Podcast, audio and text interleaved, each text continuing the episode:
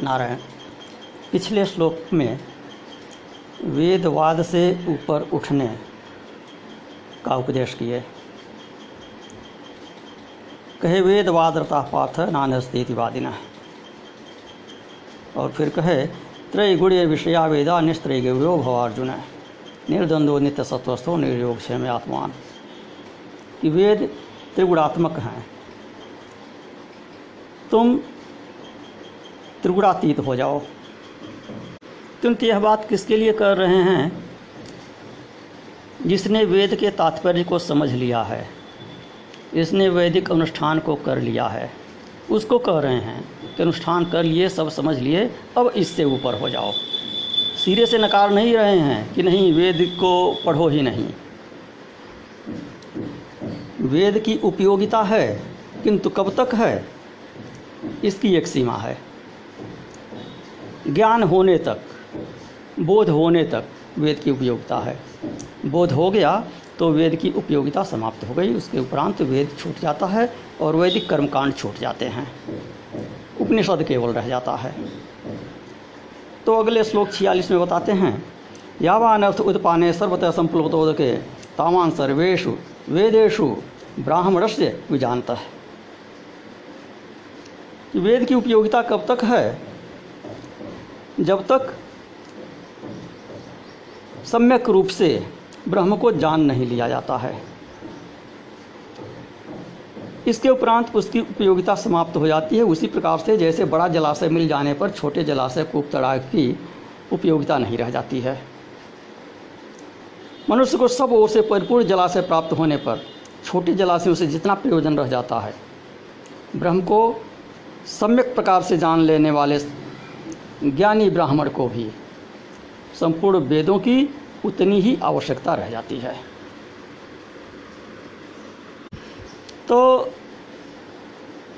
कर्मकांड इत्यादि को छोटे सरोवर, छोटी नदी, क्षुद्र जलाशय, कूप, तड़ाग इत्यादि की भांति कहे और ज्ञान को समुद्र की भांति कहे।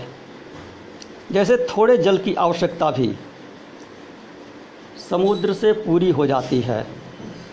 उसी प्रकार तत्व साक्षात्कार हो जाने पर कर्मकांड तथा उपासना इत्यादि सभी साधनों के फल स्वतः प्राप्त हो जाते हैं। ब्रह्मानंद की प्राप्ति होने पर अन्य सभी आनंद उसी के अंतर्गत समाहित हो जाते हैं। अलग से आवश्यकता नहीं रह जाती है। वेदोक्त यज्ञ इत्यादि की आवश्यकता नहीं रह जाती है ब्रह्म ज्ञान हो जाने के उपरांत। यहाँ ध्यान देने की बात है कि यहाँ सकाम कर्म को तुच्छ बतला रहे हैं और यह जो कर्म की निंदा कर रहे हैं, यह जिज्ञासु की दृष्टि से है, संसारी विषयी पुरुषों की दृष्टि से नहीं। जिनमें अभी तत्व जिज्ञासा उत्पन्न नहीं हुई है, वैराग्य उत्पन्न नहीं हुआ है, उनके लिए वैदिक कर्म अनुष्ठान आवश्यक हैं। अतः ज्ञान निष्ठा में अधिकार प्राप्त करने से पूर्व, जो जिस कर्म का अधिकारी है, उसे उसका अनुष्ठान करते रहना चाहिए। अगला अति प्रसिद्ध श्लोक है कर्मण्येवाधिकारस्ते माँ फलेषु कदाचन। माँ कर्मफल हेतुर्भूर, माँ ते संगोस्तु कर्मणि। तो इसमें उस निष्काम कर्म को करने की विधि बतलाते हैं। कि निष्काम कर्म का संपादन कैसे करो, किस भावना से करो? तो कहते हैं कि तुम्हारा कर्म करने मात्र में ही अधिकार है। कर्म फल में कभी तुम्हारा अधिकार नहीं है। अतः कर्म करते समय तुम कर्म फल के हेतु मत बनो। किंतु ऐसा भी नहीं होना चाहिए कि कर्म न करने में आसक्ति हो जाए, आलसी हो जाओ। माँ ते संगो अस्तु अकर्मणि, अकर्म में भी तुम्हारी प्रवृत्ति नहीं होनी चाहिए। तो कर्म करने में ही अधिकार है। यह उस जिज्ञासु के लिए कही जा रही है बात, जो तीव्र वैराग्यवान नहीं है। ऐसे जिज्ञासु का केवल नित्य नैमित्तिक अथवा निष्काम कर्मों में ही अधिकार होता है। सकाम कर्म से निवृत्त हो गया, किंतु नित्य नैमित्तिक और निष्काम कर्म करता रहेगा। बीच वाली स्थिति उसकी हो गई। अभी ज्ञान निष्ठा रूप संन्यास में उसका अधिकार नहीं हुआ है और सकाम से ऊपर उठ गया है। ऐसे व्यक्ति के लिए यह बात कही जा रही है कि कर्मणेवाधिकार से माँ फलेशु कदाचन है। माँ कर्मफल हेतुर्भू, माँ ते संगो अस्तु अकर्मणि। तो जो तीव्र जिज्ञासु है, उसे तो संन्यास ग्रहण करने के उपरांत महावाक्य वेदांत श्रवण का अधिकार होता है। और वह अधिकार केवल ब्राह्मण को होता है। अतः तुम केवल कर्मों को करते रहो, उसके फल की इच्छा का त्याग कर दो। फिर प्रश्न होता है, फल की इच्छा न रहने पर तो कर्म हो ही नहीं सकता। उससे क्या लाभ है? और कोई भी व्यक्ति बिना किसी प्रयोजन के किसी कर्म में प्रवृत्त नहीं होता है, यहाँ तक कि मूर्ख भी बिना प्रयोजन के किसी कर्म में प्रवृत्त नहीं होता है। तो फिर कौन से कर्म की बात, कौन से फल की बात की जा रही है? तो कहते हैं, इच्छा ही जन्म का कारण है। इसलिए मुमुक्ष को कर्मफल की इच्छा नहीं करनी चाहिए। किंतु कर्म का ही त्याग कर देगा। तो अकर्मण्य हो जाएगा तो अधपतन होगा उसका। पुनश्च निष्काम कर्म सत्वगुण वालों का, सकाम कर्म, रजोगुण वालों का और अकर्मण्यता तमोगुण वालों का लक्षण है। तो फल की इच्छा न होने के कारण यदि अकर्मण्य हो गया तो तमोगुणी हो गया और अधः पतन हो गया। तो इससे अच्छा है कि रजोगुणी होकर कर्म करो। और रजोगुणी होकर कर्म करोगे, सकाम कर्म करोगे तो धीरे धीरे फल का त्याग करने की प्रवृत्ति बनते हुए निष्काम कर्म करोगे, फिर सत्वगुण में स्थित हो जाओगे। उसके उपरांत उस निष्काम कर्म को भी छोड़कर ज्ञान निष्ठा में स्थिति हो जाएगी। किंतु वह ज्ञान निष्ठा केवल सन्यासी के लिए है। और तुम सन्यासी नहीं हो, तुम ब्राह्मण नहीं हो, इसलिए तुम कर्म करते रहो, निष्काम कर्म करते रहो। तो इससे श्लोक इस छियालीस में आए हुए ब्राह्मणस्य शब्द का भी समाधान हो जाता है। तो वहाँ जो ब्राह्मणस्य शब्द आया हुआ है, तावान सर्वेशु वेदेशु ब्राह्मणस्य विजानत। है तो वह ब्राह्मण शब्द ब्राह्मण सन्यासी के लिए आया हुआ है। कोई कोई उसका अर्थ ब्रह्मनिष्ठ से लगाए हैं कि प्रत्येक वर्ण के लिए है। अर्जुन तो क्षत्रिय है तो उससे ब्राह्मण और सन्यासी के काम की बात कह, बताने की क्या आवश्यकता थी? तो यहाँ पर ये तात्पर्य नहीं है। उपदेश तो अर्जुन को संपूर्ण शास्त्र का दे रहे हैं, भगवान श्री कृष्ण ब्राह्मण कर्म, क्षत्रिय कर्म, शूद्र कर्म, वैश्य कर्म सभी बताए हुए हैं। तो इससे पहले वाला जो श्लोक था, पैंतालीसवां श्लोक, जिसमें कहे, निस्त्रय गुणियो भव अर्जुन।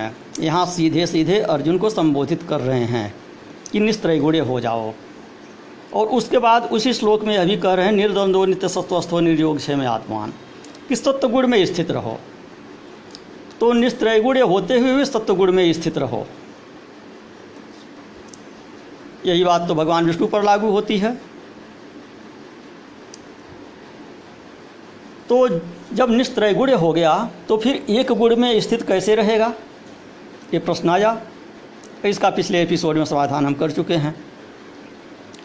तो भगवान भी, भगवान विष्णु सत्व निस्त्रय गुण हैं। त्रिगुणातीत हैं, फिर भी सत्य गुण का आश्रय लेकर वो जगत का पालन करते हैं। तो उसी प्रकार अर्जुन, चूँकि क्षत्रिय है, राजा का सहयोगी है, प्रमुख सहयोगी है राजा का तो इसलिए उसको निस्त्रय गुण होते हुए भी सत्व गुण का आश्रय लेकर कर्म करने की, प्रजा पालन करने की बात भगवान श्री कृष्ण कह रहे हैं। तो छियालीसवें श्लोक में जो बात आई, ब्राह्मण से भी जानता है कि ज्ञानी ब्राह्मण को वेदों से उतना ही तात्पर्य रह जाता है जितना बड़े जलाशय को प्राप्त कर लेने पर छोटे जलाशयों से किसी व्यक्ति का रहता है। तो यह बात ब्राह्मण के लिए, सन्यासी के लिए कह रहे हैं। शंकर भाष्य में यह स्पष्ट निर्वचन इसका किया हुआ है। इस चीज़ को अगले श्लोक में स्पष्ट कर दिए हैं, क्योंकि अर्जुन को निष्काम कर्म करने का परामर्श दे रहे हैं। कर्मण एवाधिकार स्ते माँ फलेश कदाचन कह कर दे। अब जिस कर्म को अर्जुन को बता रहे हैं उस कर्म में ब्राह्मण का और सन्यासी का अधिकार नहीं है। कर्मणि एव अधिकारस्ते कहे, कर्म में ही तुम्हारा अधिकार है। तो एवकार लगाकर उस पर बल दे रहे हैं, ज़ोर दे रहे हैं, कर्म में ही ही शब्द लगाकर यह ज़ोर दे रहे हैं कि तुम्हारा कर्म में ही अधिकार है। इसका यह भी तात्पर्य है कि तुम्हारा संन्यास रूप ज्ञान निष्ठा में अधिकार नहीं जिसकी बात पिछले श्लोक में की गई, ब्राह्मण से भी जानता है, शब्द के द्वारा। साथ ही, कर्माधिकार प्राप्त हो जाने पर भी, कर्म करते समय फल में तुम्हारा अधिकार नहीं है। किसी भी अवस्था में कर्म फल की तृष्णा तुम्हें नहीं होनी चाहिए, क्योंकि जब तुम्हें कर्मफल की तृष्णा होगी तो कर्म फल की प्राप्ति के तुम कारण बन जाओगे। तो इसलिए कहा कि माँ कर्मफल हेतुर्भु कर्म फल के कारण मत बनो। कर्म फल के कारण बनोगे तो कर्म फल मिलेगा, वह कर्म फल जन्म का कारण बन जाएगा। शंका होती है कि कर्म तो अपना फल देगा ही चाहे इच्छा करिए, चाहे न करिए। आग को पकड़ेंगी तो वो जलाएगा ही। चाहे जानबूझकर पकड़ें, चाहे अनजाने में पकड़ें। शीतलता का उद्देश्य से पकड़ने से तो अग्नि अपनी दाहकता समाप्त नहीं कर देगा। अग्नि हमको नहीं जलाए, यह सोच कर पकड़ने से तो अपनी दाहकता समाप्त नहीं कर देगा। दुष्कर्म करने वाला कभी यह नहीं चाहता कि इस दुष्कर्म का हमको फल प्राप्त होवे, दंड प्राप्त होवे। किंतु वह फल तो देता है। तो कहते हैं कि नहीं, ऐसी बात नहीं है। कर्म फल का हेतु तिसड़ा है। तो तिसड़ा के उत्पादक मत बनो। इच्छा मत करो। फल की कामना से कर्म करने वाला फल हेतु तृष्णा का उत्पादक होता है। निष्काम होकर तुम कर्मफल के हेतु नहीं बनोगे। निष्कामता यहाँ पर क्या है? भक्तों के लिए भगवत अर्पण बुद्धि से किया हुआ कर्म। वह भी निष्काम कर्म कहा जाता है। तो बिना किसी भावना के कर्म किया जाए ऐसा न हो सके तो जो कुछ भी करें, उसे भगवान को अर्पित करते हुए करें। तो भी उसका फल आपको नहीं मिलेगा। और वे कर्म बंधनकारी नहीं होंगे। अब फलाभाव में भी, अकर्म में भी संग नहीं होना चाहिए। फलेच्छा नहीं तो दुखमय कर्म करने से क्या प्रयोजन? कर्म करने में कुछ न कुछ कष्ट होता है, क्यों किया जाए? तो यह सोचकर कर्माभाव में भी आसक्ति नहीं होनी चाहिए, इसलिए कह रहे हैं, माते संगो अस्तु अकर्मणि। इसके उपरांत कहते हैं, योगस्थ कुरकर्माणि संगं त्यक्वा धनंजय सिद्ध सिद्धियो समो भूतवा समत्व योग उच्यते हे धनंजय, आसक्ति को त्याग कर तथा सिद्धि, असिद्धि में समान रहकर योग में स्थित हुआ, कर्म करो। इस समत्व को ही योग कहते हैं। सिद्ध सिद्धि में सम रहना क्या है? समत्व योग क्या है? योगस्थ किसे कहते हैं? तो इष्ट, अनिष्ट फल होने पर जो हर्ष, शोक इत्यादि होता है अच्छी बात पर जो हर्ष होता है, क्लेशदायी बात पर जो शोक होता है, उस संकल्प का न होना। खेद का न होना, क्लेश का न होना। मन में यह बात न आना कि हम बहुत दिन से पूरे कर्म कर रहे हैं, बहुत दिन से भजन कर रहे हैं, उसका फल नहीं मिला, अभी भगवान भी नहीं मिले। इस प्रकार से कर्म में अश्रद्धा न होना। सिद्धि असिद्धि में समान होना। कर्म में हमारा अधिकार है, कर्म करते जाएँ, भगवान की पूजा में अधिकार है, भगवान की पूजा करते जाएँ। जब फल रहित पूजा कर रहे हैं तो फिर फल में कामना क्यों कर रहे हैं? फिर यह क्यों सोच रहे हैं कि बहुत दिन से हम पूरे कर रहे हैं, भजन को इतना कर रहे हैं, उसके बाद कष्ट क्यों मिल रहा है? अथवा उसका कोई भौतिक सुपरिणाम क्यों नहीं मिला? नौकरी चाकरी क्यों नहीं लग गई? व्यापार में सफलता हमको क्यों नहीं मिल रही है? तो इसके लिए तो आप कर्म कर ही नहीं रहे हैं। इसके लिए कर्म न करने का उपदेश किया जा रहा है। व्यापार में सफलता सफलता, जीविका इत्यादि, सुख दुख इत्यादि, ये जो मिलेंगे आपको प्रारब्ध बस मिलेंगे। वो मिलेंगे ही मिलेंगे। प्रारब्ध भोगने से ही कटता है। तो बहुत से लोग बहुत जल्दी उच्चाटित हो जाते हैं। भगवान की पूजा तो हम कर रहे हैं गुरु जी ने ऐसा बताया, उसको हम कर रहे हैं, लेकिन कोई फल नहीं मिला। तो यदि फल के लिए कोई गुरु आपको बता रहा है तो सदगुरु है ही नहीं। और फल के लिए आप कर रहे हैं तो फिर आप तमोगुड़ी उपासक हैं, या राजसी उपासक हैं, सात्विक उपासक नहीं हैं, अच्छे उपासक नहीं हैं। और यदि निष्काम भाव से कर रहे हैं तो फिर फल की कामना क्यों कर रहे हैं? अपना काम करते जाइए। उसका फल आपको यही होगा कि आपको वह कर्म करते करते निष्काम सेवा, निष्काम पूजा, उपासना करते करते ज्ञान हो जाएगा। ज्ञान ही उसका अंतिम फल है, जो सभी का अंतिम फल है। तो उस अंतिम फल को लक्ष्य में रखिए कि ज्ञान आपको हो जाएगा। और ज्ञान हो जाएगा तो सभी क्लेशों से मुक्ति मिल जाएगी। तो इस प्रकार से उपासना करनी चाहिए कि भगवत कृपा का भी स्मरण न हो। केवल भजन करिए। यह सोच कर न भजन करिए कि भगवान हमारे ऊपर कृपा करके कोई कुछ कर दें, हमारा भाग्य सुधार दें। यही समत्व योग है, यही निष्काम कर्म योग है। तो इस प्रकार कोई इच्छा न रखकर केवल भगवत भजन में तत्पर रहने वाला साधक योगस्थ कहा जाता है। तो फल की तृष्णा न रखने वाले साधक के द्वारा जो विहित कर्मानुष्ठान होता है, उससे अंतकरण की शुद्धि होती है। और उससे ज्ञान की प्राप्ति होती है, यही सिद्धि है। इसके विपरीत सकाम कर्म से अंतकरण की मलिनता होती है और ज्ञान की प्राप्ति नहीं होती है। तो इन दोनों सिद्धि और असिद्धि में समान रहकर कर्म करने को कह रहे हैं। योगिना कर्म कुरंती संगम तत्वा आत्मशुद्ध है तो पहले आत्मशुद्धि की भावना रखकर निष्काम कर्म करते हैं, तदुपरांत आत्मशुद्धि अपने आप हो जाती है और वह भावना भी नहीं रह जाती है कि कर्म करने से मेरे अंतकरण की शुद्धि हो। कोई भी कामना नहीं रह जाती है।